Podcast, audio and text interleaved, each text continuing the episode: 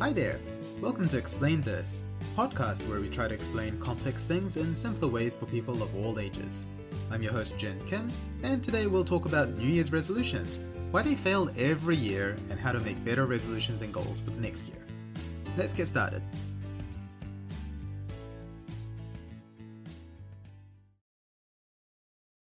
Well, it's almost that wonderful time of the year, when we say goodbye to the year so we can welcome in a new year.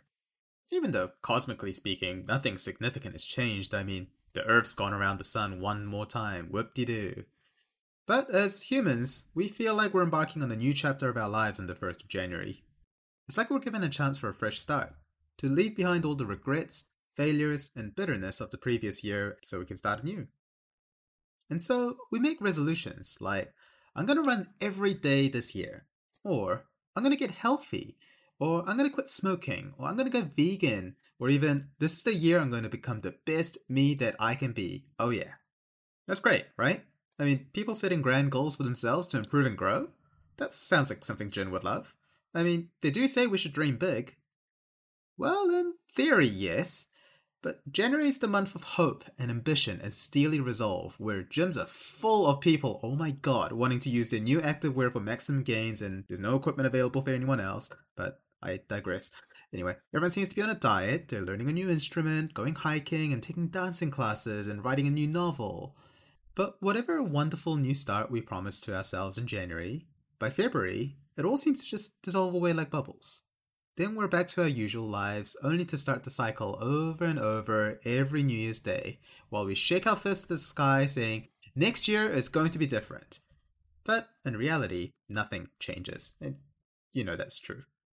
According to one study in two thousand seven, a whopping eight out of ten people failed to keep their New Year's resolutions. So don't worry, it's not just you, it's all of us. But why is that? Why can't we stick to New Year's resolutions? This week, we're going to skip the E L I five and just jump straight into the problems with resolutions and how we can make better plans for positive life change. Let's go!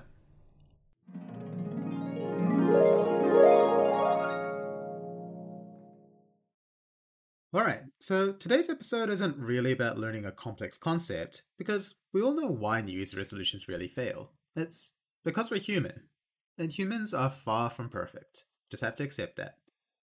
The most common error in setting a New Year's resolution is that we choose resolutions that are way too fuzzy. Most resolutions are vague, grand, and a bit too dreamy.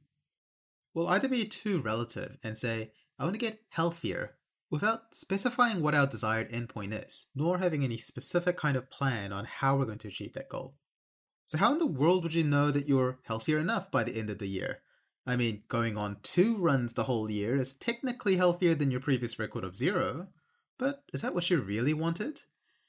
Some people set more specific absolute goals, but then they bite off way more than they can chew, like, I want to quit smoking while you're smoking two packs a day right now, or I want to lose fifty kilograms of weight, even though you've never made it past five kilograms per year.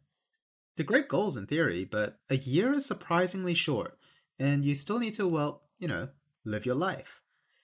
If you set too big a goal, you're no doubt going to fail to meet it and ultimately feel really disappointed and dejected. Which brings us to the next point, which is change is hard. It's really hard to undo the unhealthy habits that we've built up for decades, and it's really hard to put in the time and effort to make a positive difference. So of course, our brain prefers to default to procrastination and laziness.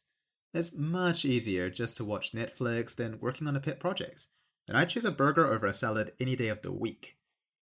We're also not very good when it comes to planning and enacting the change. Most of us barely have enough organizational skills to plan for an exam in a month's time, let alone planning a weight loss regimen for the whole year without any help.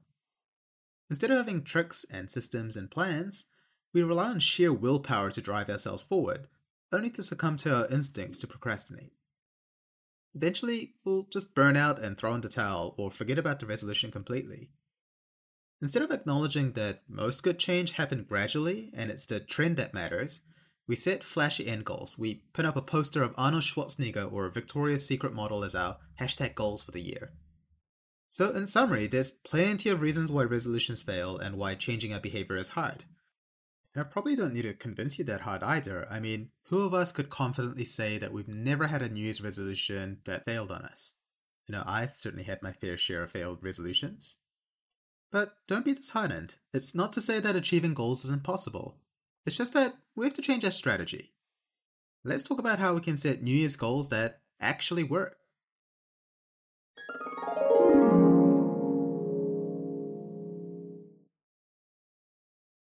Okay, so we've established that a big problem with New Year's resolutions are the vagueness. We set vague goals and vague plans, and because there's no way to track how you're doing or keep yourself accountable, it just fizzles out over the course of the year. So to combat this, we have to get smart. Not book smart or street smart, but S M A R T SMART. This is an acronym you might have heard of when it comes to goal setting. SMART stands for specific, measurable, achievable, realistic, and time-based. You can already see how this might help us achieve our goals. Having a specific goal, such as reading forty books this year rather than I want to read more, gives you a set number that you can work towards. That way there's no negotiating with your brain how much progress is enough. You can see the finish line, and you can plan and pace yourself around that goal. Measurable is similar in that you need to be able to have measurable milestones and outcomes. For example, you could weigh yourself every Friday morning and track it on a graph in your bullet journal. This way, you can see progress and trends, giving yourself cold, hard data that you can't argue about at the end of the year. This is important because our brains are biased and unreliable. You might think you're completely failing your goal because it looks like you gained two kilograms or you don't quite fit the shirt that you wanted to fit into. But in reality, the overall trend might be that you're losing weight despite the fluctuations. And trend and consistency is so much more important than swingy results. Achievable and realistic are tied together in that there's no point in setting yourself up to fail with a goal that is impossible. If you make a resolution that you're going to run every day, what about the days when you're sick or on vacation? You say you want to lose forty kilograms of weight, but realistically it's very difficult and possibly even unsafe and unhealthy to lose more than half a kilogram of weight per week. You can't tell yourself that you're going to start learning and master the guitar in a year, when it takes years, even a decade of hard work to really master an instrument. I mean, Malcolm Gladwell talks about how you need to spend at least ten thousand hours on something to really master it. Besides, there's no shame in setting a small achievable goal and then continuing to work on it and revising it once you've achieved it.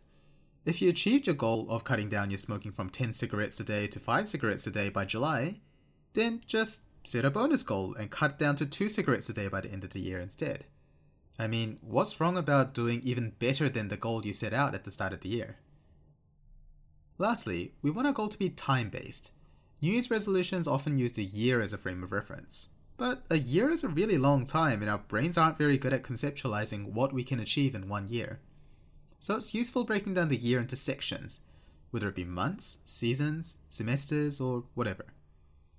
For example, if you set a goal of learning one new song on piano every two months, you can pace yourself much better, rather than rushing to learn all four songs of the last month of the year because you forgot about it and then giving up because it's physically impossible. So to summarize, a goal should be specific, measurable, achievable, realistic, and time-based.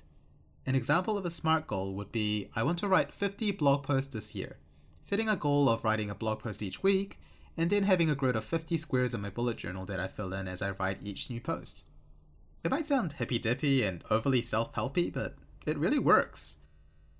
The other great thing about trying to set a SMART goal is that you can't just wing it on New Year's Day.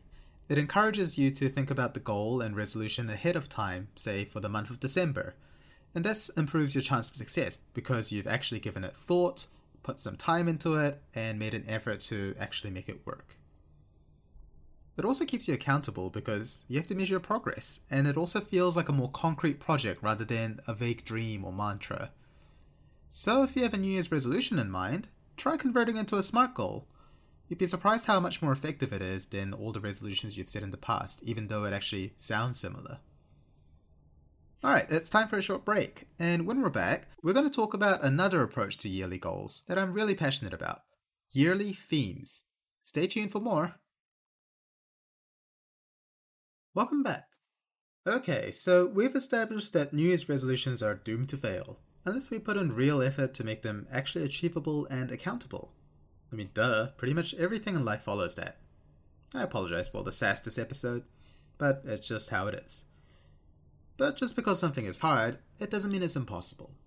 If you find the idea of SMART goals a bit daunting, or you're the type to be really harsh on yourself when you don't meet a goal, then you might enjoy trying a yearly theme instead. Yearly themes are an idea that C G P Grey and Mike Hurley coined and developed on their podcast, Cortex. I highly recommend you give them a listen if you're interested in how different people approach productivity and work styles. I'll also link the wonderfully concise video by C G P Grey in the show notes, so go watch it after this episode, it'll help consolidate everything we talk about today. Basically, instead of setting a New Year's resolution or specific goals, you could try coming up with a theme for the coming year. Maybe you want a year of health, or a year of creativity. Or you could try more snazzy themes like Year of Clarity or Year of Intentionality. Whatever theme you choose, it essentially sets a broad general tone for the year, so that you can have a general direction that you want to travel in over the course of the year. If goals are about achieving specific targets, yearly themes are more about applying a filter to your life, so that at the end of the year, you can hopefully say, hmm, yep, I feel more balanced, or healthier, or settled, or connected compared to the start of the year, depending on what the theme was. The beauty of the yearly theme is that, unlike SMART goals, where we teach you to be as specific as possible, you paint a broad, vague sketch instead. In this way, it might be easier for you to start with yearly themes than SMART goals if you're not used to setting personal goals. Let's use an example. For me, twenty twenty was the year of balance. At the end of twenty nineteen, I realized I was starting to feel unbalanced and unsettled within myself. My work was eating into my personal time, I was spending way too much time on one hobby like magic over all my other hobbies like blogging and playing guitar. I felt like I wasn't spending as much quality time with my friends and family. I felt myself feeling less in control over my health, like what I eat and what my weight was doing. So after learning about yearly themes, I decided I'd focus on balance for a year. So how did I approach it? Well, the first step was finding the theme that resonated with me. That is, a theme or a word that just vibes with you, or feels like it unlocks something in your brain, because it perfectly fits with where you are at in life right now. And for me, I just felt unbalanced, so Year of Balance just came to me. It felt right. Once you find a theme, you can brainstorm what that theme means to you. For me, I wanted to balance four different things: health, finance, hobbies, and relationships. So these became my sub-themes, more specific, but still broad, things to have in the back of my mind. I wrote some general guidance for myself, like how I wanted to make sure I'm gymming regularly, doing a monthly account balance, and calling my parents more often. Once this was all set, I was good to go. The way yearly themes work is that it acts like a character guide. You know how in Dungeons and Dragons they have alignments like lawfully good or chaotically neutral, and how it affects how the character responds in a given situation? Yeah? No? Well, that's a thing, okay? Go ask your other nerd friends and they can teach you about it. Another way to think about it is that yearly themes are like a little angel, or a fairy, or a bot sitting on your shoulder, helping you navigate life and choices.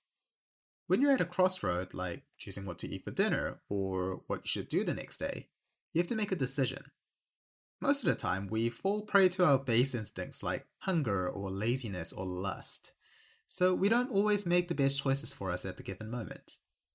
But with a yearly theme, it's like you have a little voice reminding you on what you want to focus on and put more effort into this year. So if it's your year of new, maybe you're going to look up a new recipe to cook rather than making spag bol again. If it's the year of less and you're focusing on eating less, maybe you make a smaller portion. I can't tell you the number of times I decided not to have burgers two days in a row because that wouldn't be a very balanced thing to do. Every time you have a choice, think about your yearly theme and how it would apply to this choice. You got a spare day off tomorrow? Well, how could you use that time to refine yourself in this year of refinement? Maybe you could go to a wine tasting or watch a movie with your partner and discuss what you thought the themes and messages the director wanted to portray were. From the tiniest decision to big, life-changing decisions, yearly themes make it easier for you to choose the path of self-improvement in accordance to the theme that you chose to focus on at the start of the year. Also, because the yearly theme is simply gently guiding you and nudging you back on the path towards your theme, it never feels like you're struggling to meet a milestone. It's not like you have to do ten articles a month.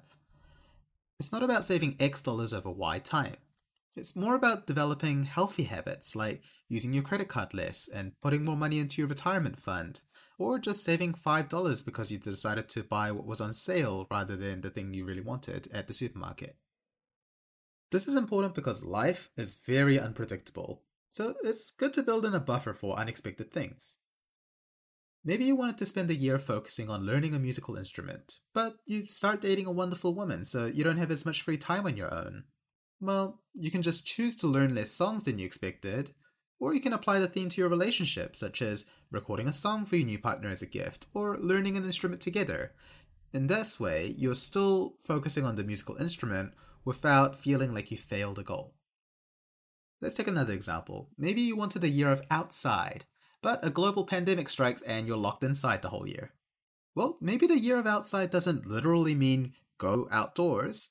Maybe you can change the meaning to thinking outside the box or going outside your comfort zone. So you could try instead reading books from a genre you've never found interesting, or try your hand at baking, which you've always avoided.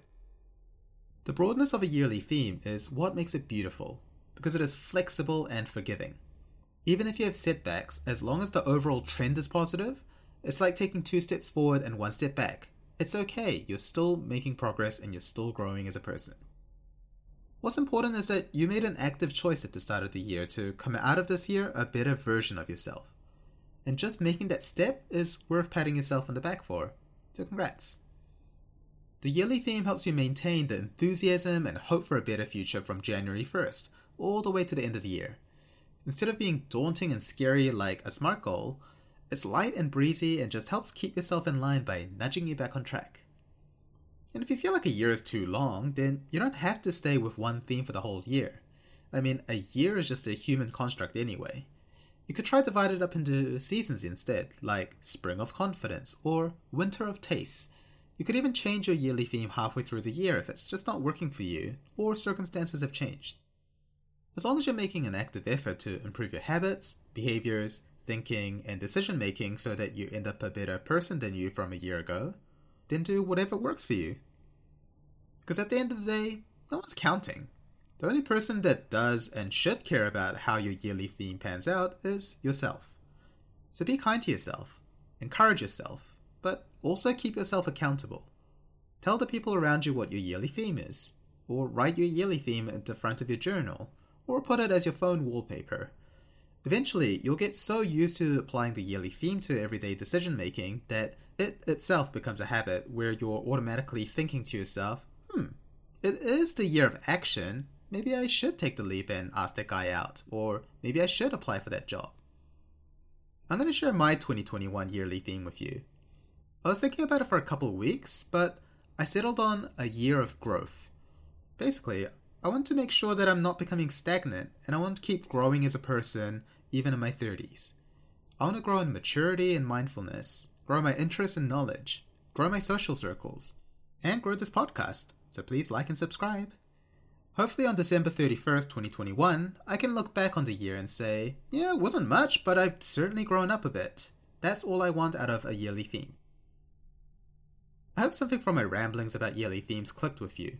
What theme comes to your mind if I was to ask you what your yearly theme for next year is? If you're thinking of starting yet another New Year's resolution, try a yearly theme or a couple SMART goals instead.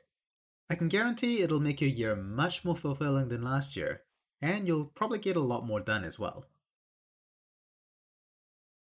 Alrighty, so what did we learn today? First, we learned that New Year's resolutions suck because it's hard to commit to vague, unrealistic goals, and we end up forgetting or forgoing them. We learned that SMART goals are a smarter way to approach setting personal goals, because we can actually track them and keep ourselves accountable. We learned that it's easy to lose motivation or feel like failures if we don't meet our goals. But what matters is the trend and our personal efforts, not the actual results. We learned that yearly themes are an easier, gentler way to develop healthy habits and systems to make ourselves a better version of ourselves by the end of the year. Lastly, I hope we've learned that actions speak louder than words. So instead of coming up with a dreamy New Year's resolution like saving lots of money or becoming really fit looking, start thinking and introspecting and planning how to make next year better than this year, whether it's through goals or yearly themes. Well, that's it for today. Thank you for listening to Explain This. I hope you've learned something that you find useful today. If you end up coming up with a SMART goal or a yearly theme thanks to this episode, I'd love to hear about it through email or messages, so please get in touch. Also, a small P S A, from next year we're going to release episodes on Thursday mornings rather than Wednesdays. Just a small schedule change. Well, we'll see you next time in twenty twenty-one. Let's make it a good year. Happy New Year, everyone. Explain This was written and hosted by me, Jen Kim.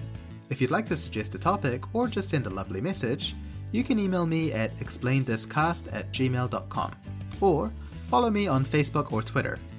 We'll see you next time. Bye for now.